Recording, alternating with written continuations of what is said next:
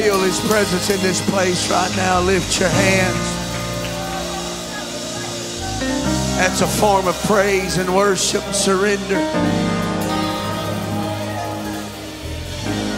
The holy presence of God is in this place tonight, today, for one reason to let somebody know He's near. He's not a far away, aloof God, a God that's touched by what you and I feel and go through. Beautiful spirit of worship is here today. I echo back what Fondo has already said about praise and worship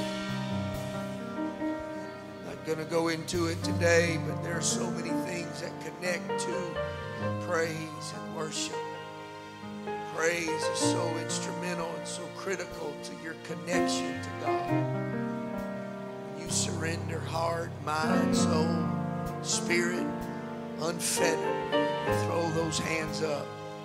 There's no greater thing that gets heaven's attention when you praise Him. Bible says a person that don't praise the Lord has no fear of the Lord.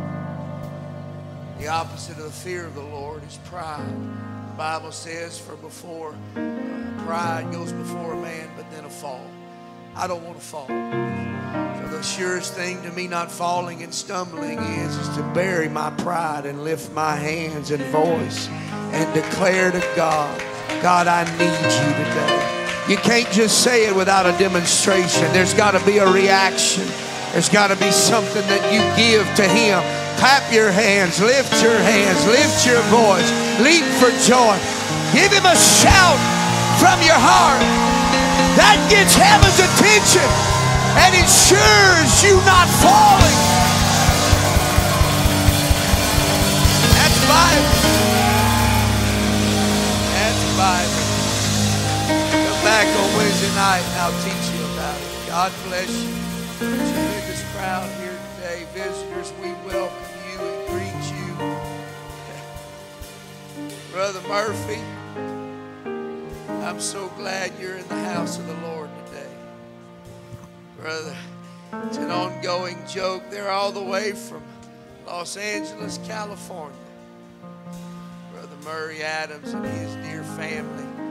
I am so thrilled. This is almost like family to me. This is a, a second family to me. And knowing these folks for, oh Lord, 18 plus years. Uh, they're on their way to their home roots in Alabama. And uh, I'm so glad that y'all worked it into your schedule that y'all could kind of just make a detour and uh, come on and be in church with us here. And uh, God richly bless the Adams family for being here and being with us. Your pastor called me or texted me, told me you may be, may be kind of coming through. We didn't know for sure. And, uh, I'm so glad that, that y'all, y'all worked it out. We've had some great, great times in the Lord in Los Angeles. It's Fullerton specific, Los Angeles area.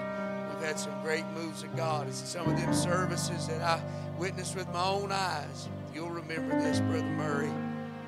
That old fella lifting them hands, and that old right hand couldn't be lifted. That's all he could do. And the power of God moves so strong, and we watch with our own eyes. That hand just do this and just lift up. That's one of many things, ain't it, Brother Murray?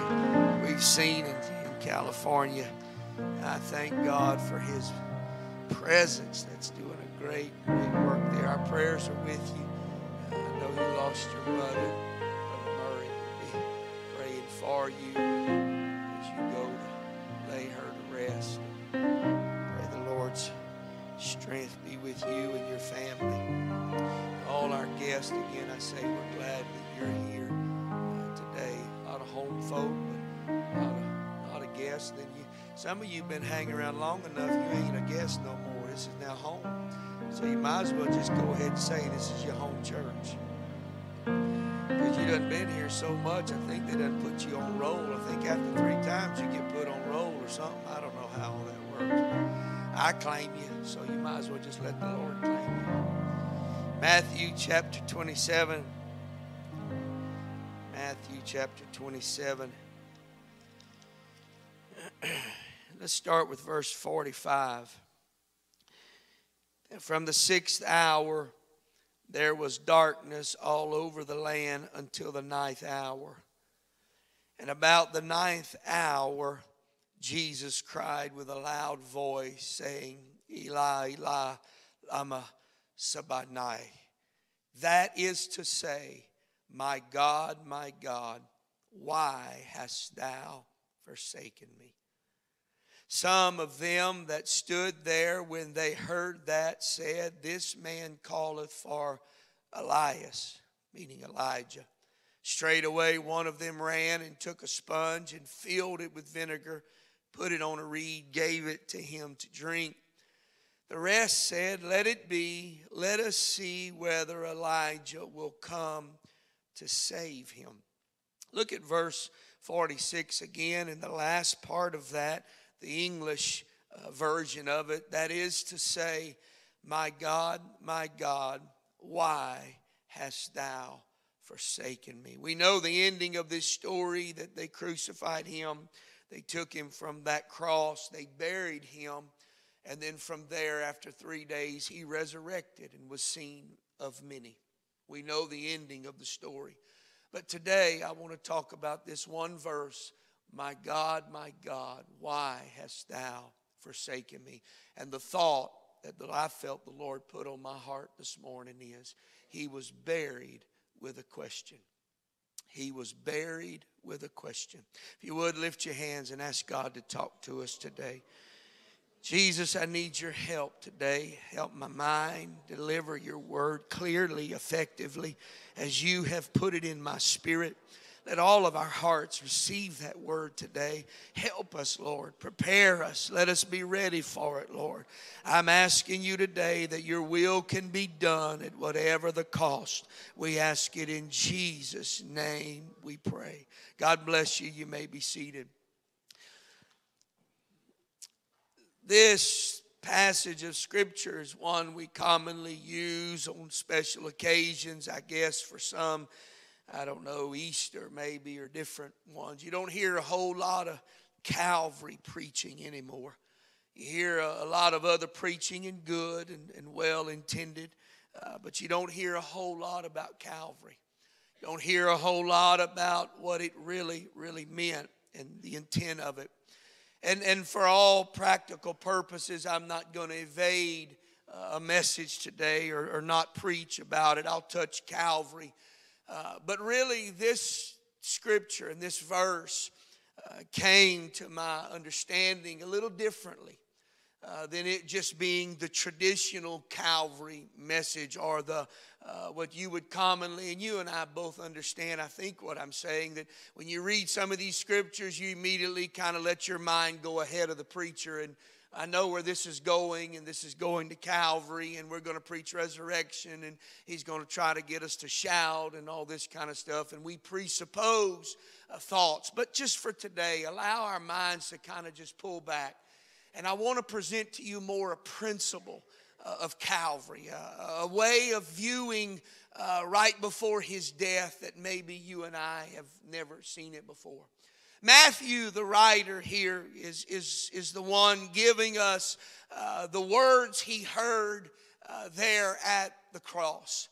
And Matthew's writing is, is to me so uh, eloquent. He, he has a way of presenting uh, the story of Jesus like none other. I, I love all, I'm not saying that to, to, to put him higher. I'm just accentuating his unique ability to bear out things that other writers didn't. And it shows you things that were keen to his heart and things that he perceived through the eyes of the Spirit of God.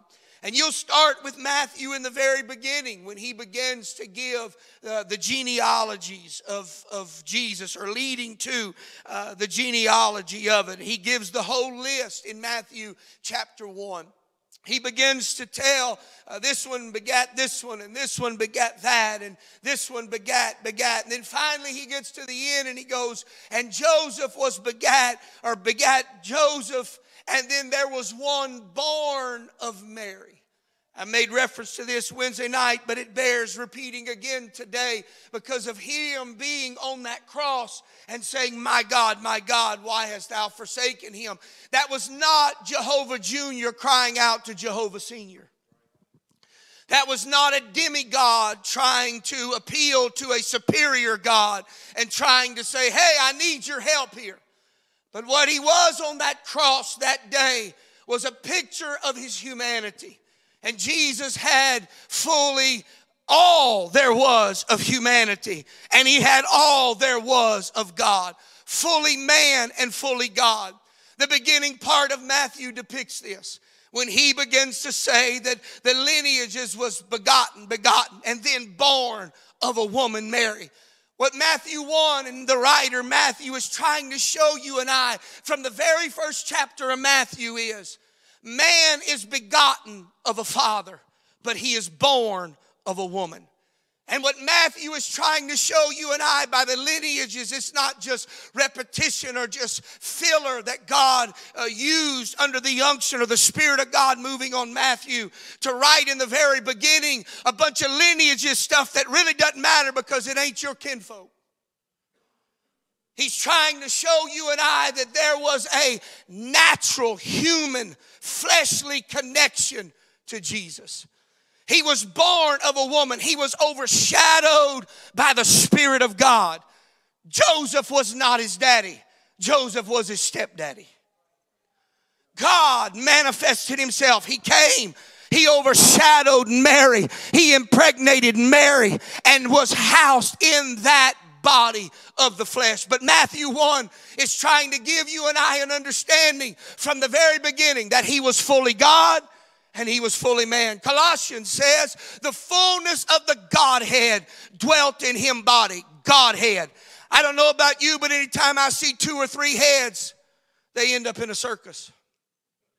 I'm waiting on some of y'all to come to church this morning. Y'all don't know what I'm thinking, where I'm going, and y'all are nervous like a cat in a room full of rocking chairs.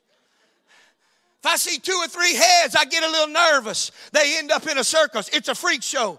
There ain't three heads, there's not seven heads in God, there's only one Godhead. And the fullness of the Godhead, one head manifested himself in the flesh, in the body of Jesus Christ.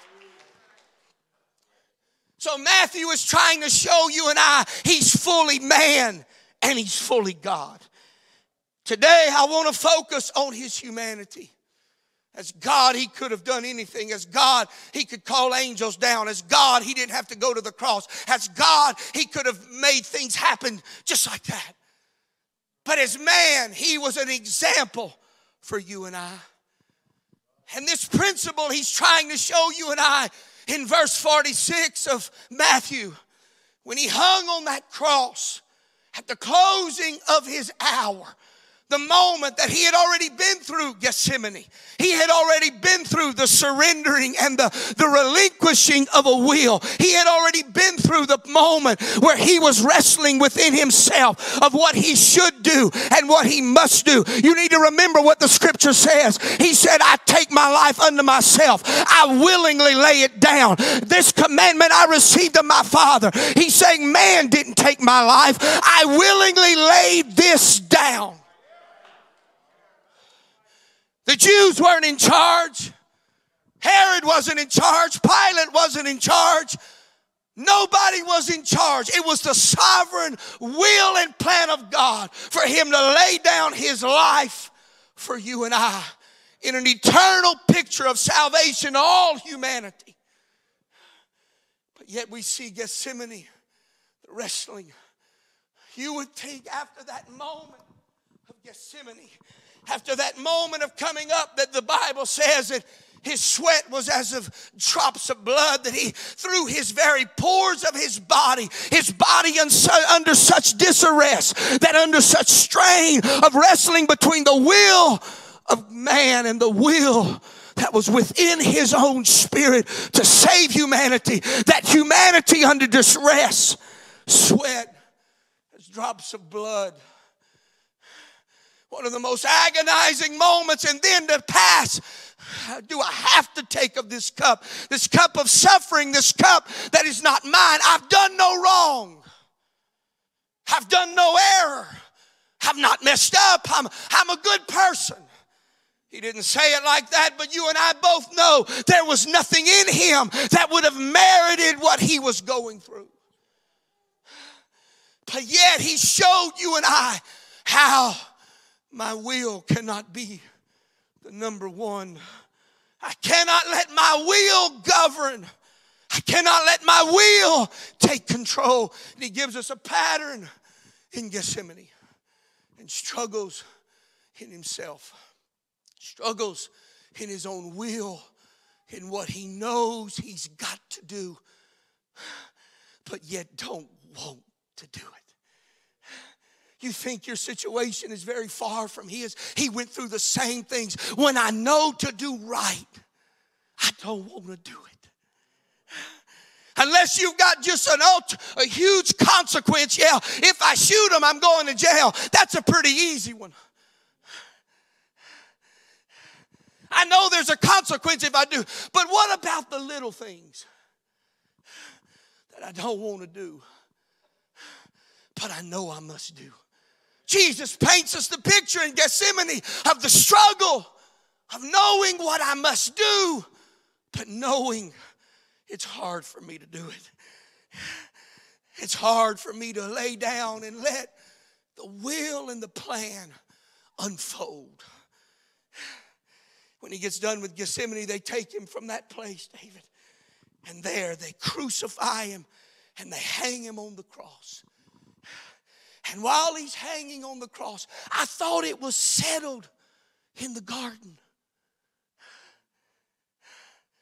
I thought it was settled when you drank of the cup of suffering. I thought you had everything figured out. You had the directive.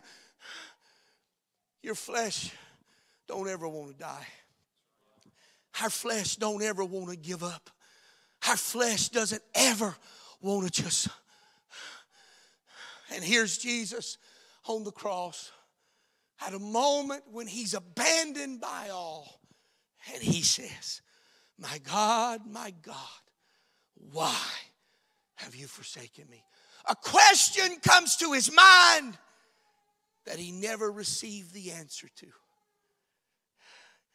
A question comes. I thought I took care of this. I thought this was over. I thought it was all figured out. I thought it was all done in Gethsemane. I thought once I did that, surely when I got to here, you were going to show up with bells and whistles and a parade. I went through the garden and I I drank of the cup. I, I sweated drops of blood. I, I did everything I could to fulfill the will and the purpose. And then I stand up from that and I even make it through the cutting off of the ear of Malchus' servant. And I fix that problem. And I, I do all of this. And Judas betrays me. But I overcame betrayal.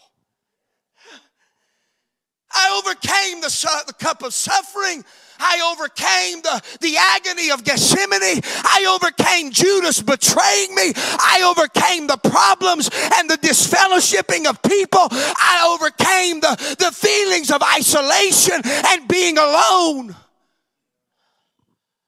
I overcame everybody walking away from me. I overcame my family forsaking me. I overcame it all.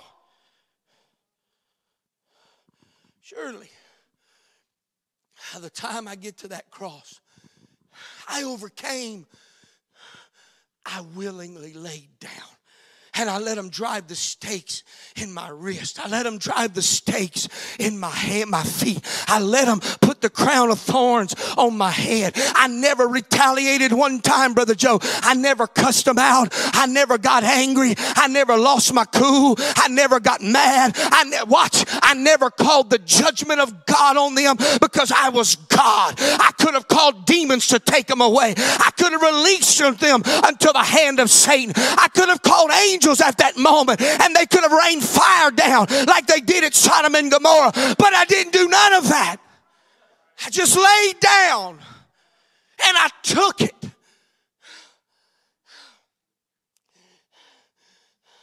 So finally, when I'm hanging on the tree, surely the Calvary's coming. Surely I'm hanging, gasping for breath.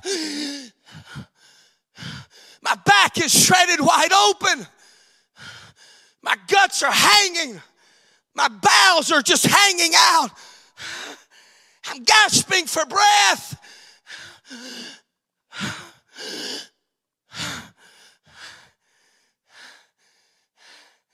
I did all of that.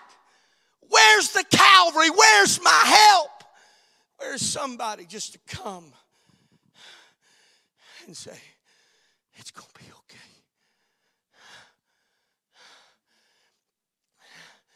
And in that moment, when everything seemed like it had fallen and everything he had been through, see, there's things that you and I, we wrestle within ourselves our opinion, our will, our agenda, our thought. See, he had went through all of that. And all he could do come back with at that moment, why have you forsaken me? He's not speaking as a second God. I've done established that. Get your mind out of functional and denominational tritheism that don't exist. He was a man on that cross showing you and I that when you've done everything you know to do, Everything you've done for that marriage at home, you, you sacrifice what you have given the most, and you're at the close. And here's where many of you are today in the Holy Ghost. You're at the point of a question. You've suffered, you've been through it, you've suffered at the hands of man, you've been ostracized by people. You've been mistreated by people. You've been lied upon by people. You've been betrayed by family. You've been hurt by husbands and spouses and kids and this and this and all the above. You've had your Gethsemane. You're still here today.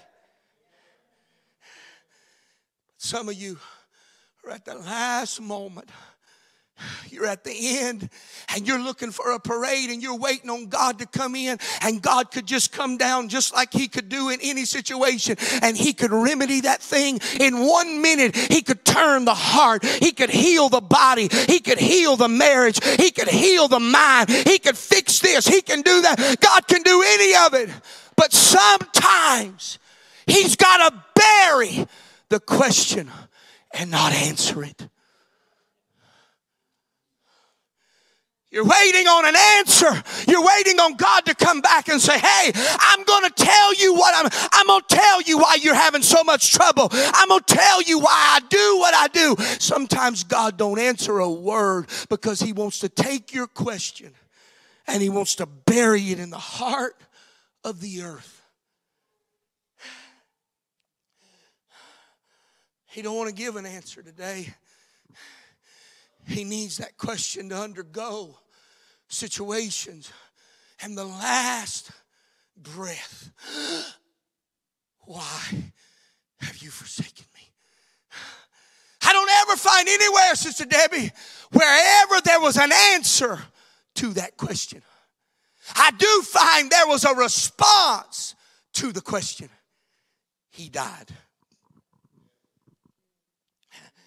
He died. Oh, right there, I could feel brakes just coming screeching. But it's not fair. I didn't do anything wrong. I, I, I, did it right. I raised my kids right. I put it in them right. This just ain't right that I got to go through this with my kids or my family or my neighbor or my friend or my marriage or my finances or my health. And we ask the question God, why aren't you answering me in this situation? Why aren't you there to fix this situation? This, find me, Brother Ron, Proverbs chapter 12. Proverbs 12, verse 11. You wonder why. And here Jesus is hanging on the cross, asking a question that he doesn't get an answer to. Brother Darrell, he doesn't get a response to. Writer in Proverbs gives me a little bit of understanding when he says it like this well, when we get, we'll get there. Thank God for technology. Matthew or Proverbs 12 and 11. He says it like this When you till the ground, you're going to eat the bread of that ground. He said the word till, tilleth means you begin to till up. He that tilleth his land, the word tilleth means to work. It also means, I thought very ironic, the deeper root meaning of it means worship. The writer of Proverbs is trying to show you and I out of my brokenness is what worship is. Worship is not something I bring, it's something I do out of my own human spirit and surrender to Him.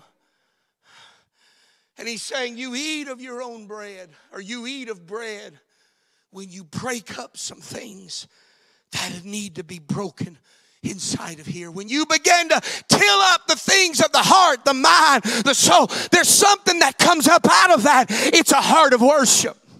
It's a heart of surrender to Him. It's a heart that's saying, God, I need your help. You want me to tell you the best thing you and I could ever do for the questions that we have to God? Just let Him bury them because there's coming a time that He's going to resurrect some things out of a tomb on the backside that you and I can't see. See, you can't see it today. Jesus, who God knew all things, but He gave us a pattern, a principle. He gave us something to follow after. The pattern was you've got to let some things go unanswered. Because if you can't let them go unanswered and put them in the hands of Him, If you can't put them in his hand and say, God, I don't know why they're doing what they're doing. I don't know why that person's treating me the way they're treating me. I don't know why my kid is acting out like he's acting out. I don't know why I'm having to go through this in my marriage. I don't know why I'm having to go through this in my health. God, I've done everything right. I've done to do right. You need to refer back to that scripture. We've been through Gethsemane and we're doing great, but there's questions now we're asking and God's wanting to show us another dimension of him that we've never seen before. And it took death at Calvary and a question to show you and I the power that when you take that question and you let him bury it in a tomb, there's going to come something out of that tomb that's more than just Jesus. It's going to be your answer with Jesus to let you know you ain't lost your mind. You're not crazy, but he's been with you all along. He's been there all along. He's with you. He's been there. See, these are scriptural stories. Brother Ron, go to verse 20 of 12. See, but we struggle in the tilling up, we struggle in the dying out. Here was a unique scripture, the writer, of Proverbs again. This is where we, it's like, where did all my, where's my peace? Where's my joy? Anybody here ever struggle with just a lack of joy? Thank you for all five that's honest. Rest of you, come let me pray for you because you're lying. We all lying. We all lack joy sometimes. I, I lack joy. hey, Sister Spikes. But he's trying to show us in this writing, real simple peace to them that are counselors of it. You know what he just said right here in Proverbs? He said, when you're a counselor of peace, is joy but to the counselors of peace is not coming, not going to show up tomorrow. He may help you with your questions that you and I are asking the Lord God. Why, why, why have you forsaken me in this situation? You're not answering me. You're not talking to me. My mind is getting harder. I'm getting more frustrated. I'm getting more angry. I'm getting more pressurized. I'm getting more overwhelmed. My anxiety level is through the roof. You know, the word anxiety is in the Bible. Go read the rest of that chapter. It talks about being overwhelmed. Heaviness is the exact word used in Proverbs. He said there's a heaviness, and when that heaviness comes, it puts you down, it de- depossesses it puts you on the ground. And he's saying the word heaviness translate in the original Hebrew anxiety. And he said the anxiety we're feeling and all the anxiety that, that you and I is nothing more than God allowing us to go down that we can look to him and look up where our help is coming from. It's not for you and I to give up and throw in the towel and say God's not for me. It's now the time that I let him bury the question and I rise to the occasion and declare God's for me. God can help your heaviness of heart. God can help the weariness of your mind, but you've got to let him. Yeah, there it is. It maketh man to stoop. It means depress, stoop, heaviness. Anxiety gonna drop you down. Come on, can I get five honest people? I'm right there with you. I got anxiety sometimes. I don't know what that is, but I feel my chest like an elephant I got sitting on it. If that's anxiety, then I got it too. Hey, let's just sign up for it all. But here's the beautiful thing about it all, Shelby. It don't matter if it's anxiety that's going to depress me. A good word does what? It makes me glad. If I can understand God's word's going to sustain me, God's word's going to keep me.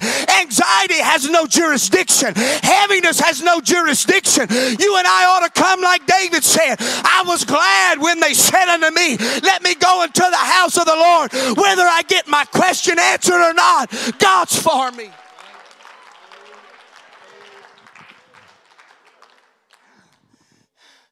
Said, A good word maketh it glad. Go back to verse 20, Brother Ron.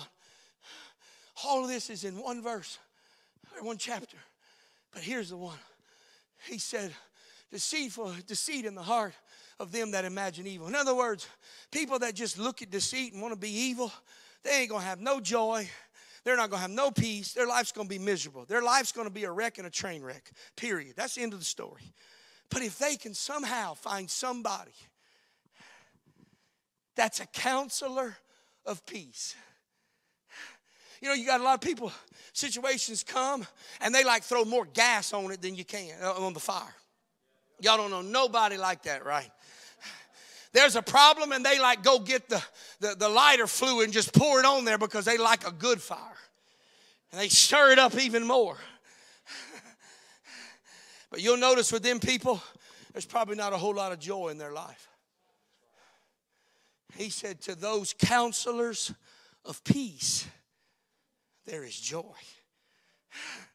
So, in other words, if I can be a counselor of peace, every time I get an opportunity to bring peace to somebody that's going the wrong way, you're not only going to find joy for yourself, you're going to share that joy with them. Different, different twist on the Christmas story, how joy to the world. The joy to the world is you. The joy to the world is me and you. It's me and you going in and amongst people trying to bring peace. What's the Bible talk about? The whole armor of God. It's the helmet of salvation, the shield of faith, the breastplate of righteousness, our loins girded with truth, and our feet shod with the preparation of the gospel of what? Peace. That means wherever I walk, I need to bring peace. Wherever I go, I need to speak peace. Wherever I go, I need to bring the peace of God to homes, to families, to the things of God. I'm not trying to stir anything up. I want to try. If I'm going to stir anything, anything up, I'm going to stir up principalities and powers. But I'm going to bring peace to the people of God and let them know a good word from the Word of God will bring a medicine and a gladness to your heart. And joy. If my life is lacking joy, I need to lack, I need to look where have I been administering peace or lack thereof. If I bring peace, my, my dividend is I'm going to have joy by bringing peace to somebody that's in trouble. Jesus didn't contradict that when he was on the cross. He purchased, he was the Prince of Peace. So on the cross, when he's hanging, you don't think Isaiah's running through his mind? So much for government's on my shoulder. In his humanity, so much of the, the power that I'm, I'm the everlasting Father, the Prince of Peace. Why am I feeling so disconnected and alone in this moment? Why am I feeling because he was trying to give you and I an example. That some questions you and I are going to ask in life, you're not going to get the answer to. And you can get mad and get bent out of shape and get mad at God because He won't answer you what you're asking Him for. And that may change, it may not. I don't know. I'm not God. But I learned through this verse that when I ask the question, Sister Joan, Micah, if I'll let that question just kind of begin to die and just fade away and let it be buried in the womb of my spirit. Folks, we're the earth. It was buried in the earth. You were created of dirt. I'm dirt. That's where that helps me and you from ever being cocky. we're dirt. And we're always going to be dirt, Brother Charlie. We may think we high and mighty and we're smart and whatever. We ain't none of the above. We're dirt. One writer says we're lower than worms. that makes it even feel better. I ain't none of the above. I can't do what God wants me to do unless God empowers me. But in understanding that I am the earth, flesh, that earthen variable, that if I'll let that question just kind of be buried in that inner place of my womb, the spiritual womb of man, and just say, God, I'm going to just bury that. You're, you're in control. This is what you want. You're, you, you think, jo- I could give you story after story. Come on, Joseph. You got a dream that all of your brothers are going to bow before you. Your brothers are going to bow. You got a dream that even the, representing the spiritual, the stars, everything's going to bow before you. And there you are with a dream in the spiritual womb of humanity, Brother Ken, with no recourse for exemplifying, testifying, or even talking about that dream. Instead, from the dream, Hayden, it gets worse. From the dream, the Bible says that he gets thrown into a pit. He gets thrown into the second pit, Potiphar's house, with old lady Potiphar. Harlot in the house. That's a good message right there, boy. And he gets thrown into her hands, he gets thrown into the other hands, and from there, Brother Darrell, he gets thrown in jail. Look at what my dream got me. Look at what it's got me incarceration, isolation, away from my family. Wait, Joseph, wait, you're not seeing the bigger picture. There's a big resurrection coming. There's fixing to be a famine in the land. And I'm going to take you out of the dungeon of, of the prison. I'm going to take you out of the dungeon of Potiphar's house. I'm going to take you out of the dungeon of the pit. And I'm letting you go through all that because I'm fixing to elevate you to a place that the whole world is going to come to where you are and where you're questioning your dream you're questioning your move, where you're questioning whether should I have done this, should I have not done this, should I have done, should I have opened my mouth, Kyle? The Bible says in Psalms, it says, For the word of the Lord tried Joseph until his word came. What he's saying, Jacob, is there's a time that it looks like God is a million miles away and he ain't nowhere near me and he ain't answering my prayer. And as much as it seems he's away, I'm generating more and more questions. God, where are you? God, why have you left me? God, why is this situation not working out like I know it can work out? Why is there such a struggle with this situation right now? I need you to help me, God. And God is, it's just like Joseph, but there was a famine in the land, just like there's been a famine. I'll tell some of many of you this in the Holy Ghost. Your prayer life has been dry. Your health has been dry. Your family has been dry. Your emotions have been dry. And you're trying to do everything in your power to try to find God and, and get back to that old awakening of the Spirit like it used to be many, many years ago. Whether it be 30 or 40, 50 or 20 or 10 years ago, you're trying to get back to it. There's been a famine across the land. But let me declare to you, God never sent that to destroy you. He sent that because there's a question that you've got in in your heart, your mind about Him and to Him. And He's going to bury that question. And when the famine's over and the question resurrects, it's not just going to resurrect a question anymore that's plagued you day in and day out, but there's going to be an answer to some of the things that you've been going through. Why you going through what you're going through? There's going to be an answer with it, and it's going to bring resurrection power to your family.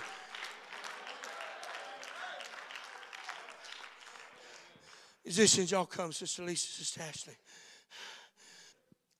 Lift your hands all across this building right now, if you would. Come on, just close your eyes. Lift your hands to Him right now.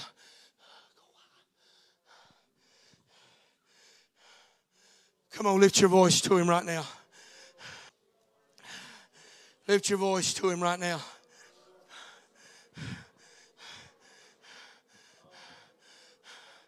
He was buried with a question, but He resurrected in power.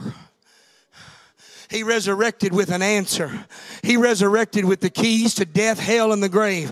Some of your family members, some of your promises are locked up and it looks like it's incarcerated in a dark dungeon like Joseph. I'm telling you, you're fixing to wake up with some keys in your hand and it's going to represent the door is about to open. Something's going to change in your health. Something's going to change in your family. Something's going to change in Kinder because God's got a revival in this area that He's wanting to bring to us and He's preparing the church. Stand with me.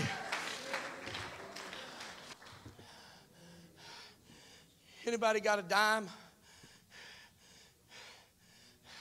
Come on, I'm a preacher asking for money. Anybody got a dime? No joke. You're not getting it back, maybe, but I need a dime. Anybody got a dime? Somebody. Thank you, Brother Fontenot.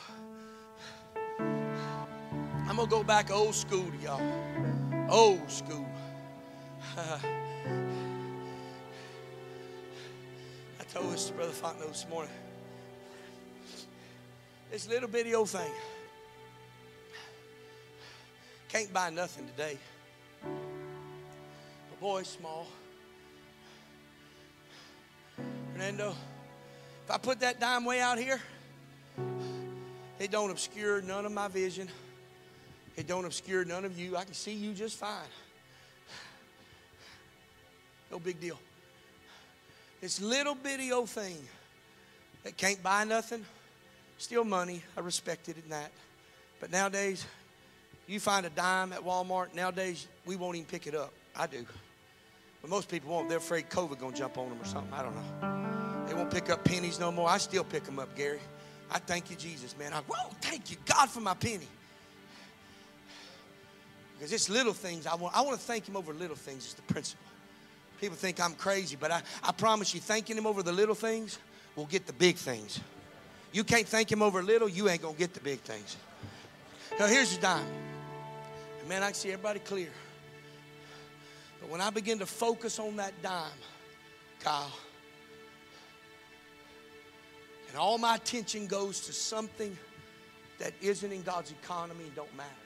The little things in God matter. The little things in life, we sweat too much. For long, for long, I can do it both eyes.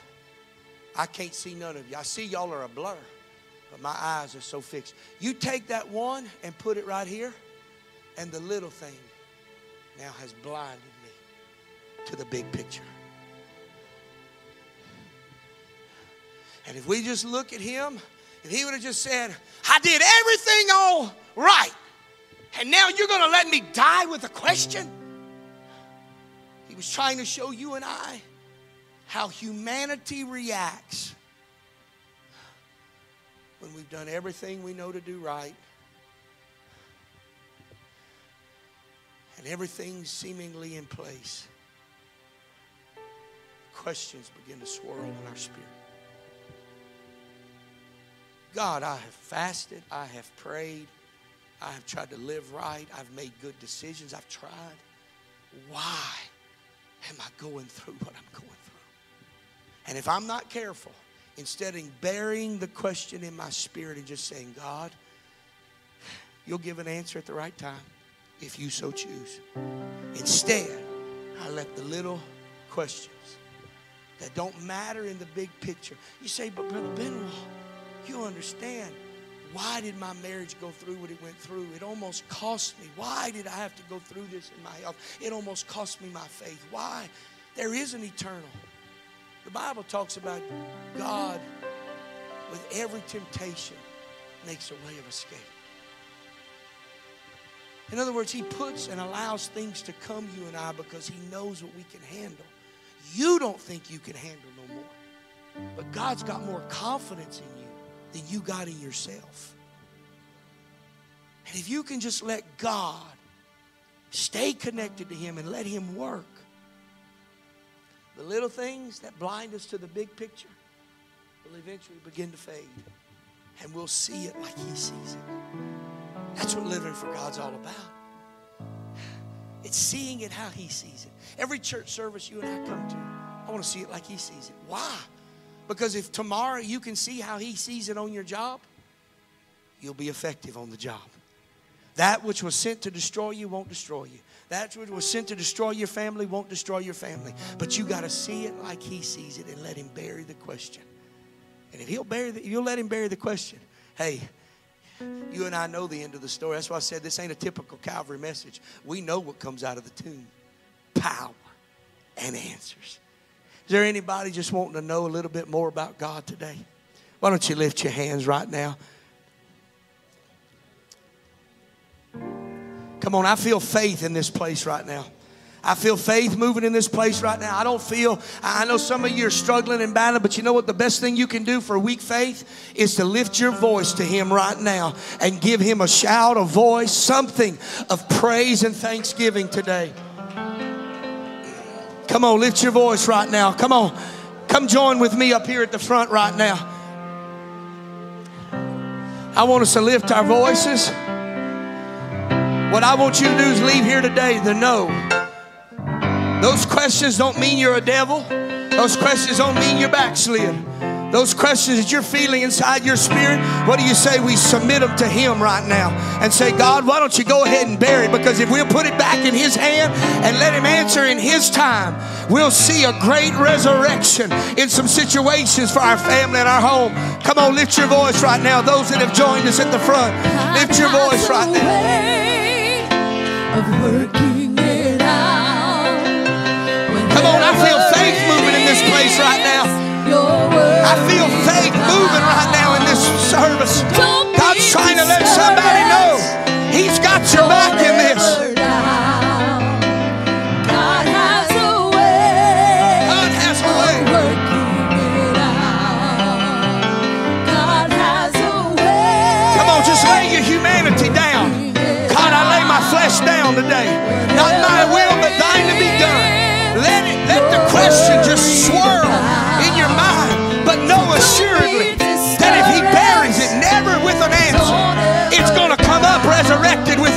with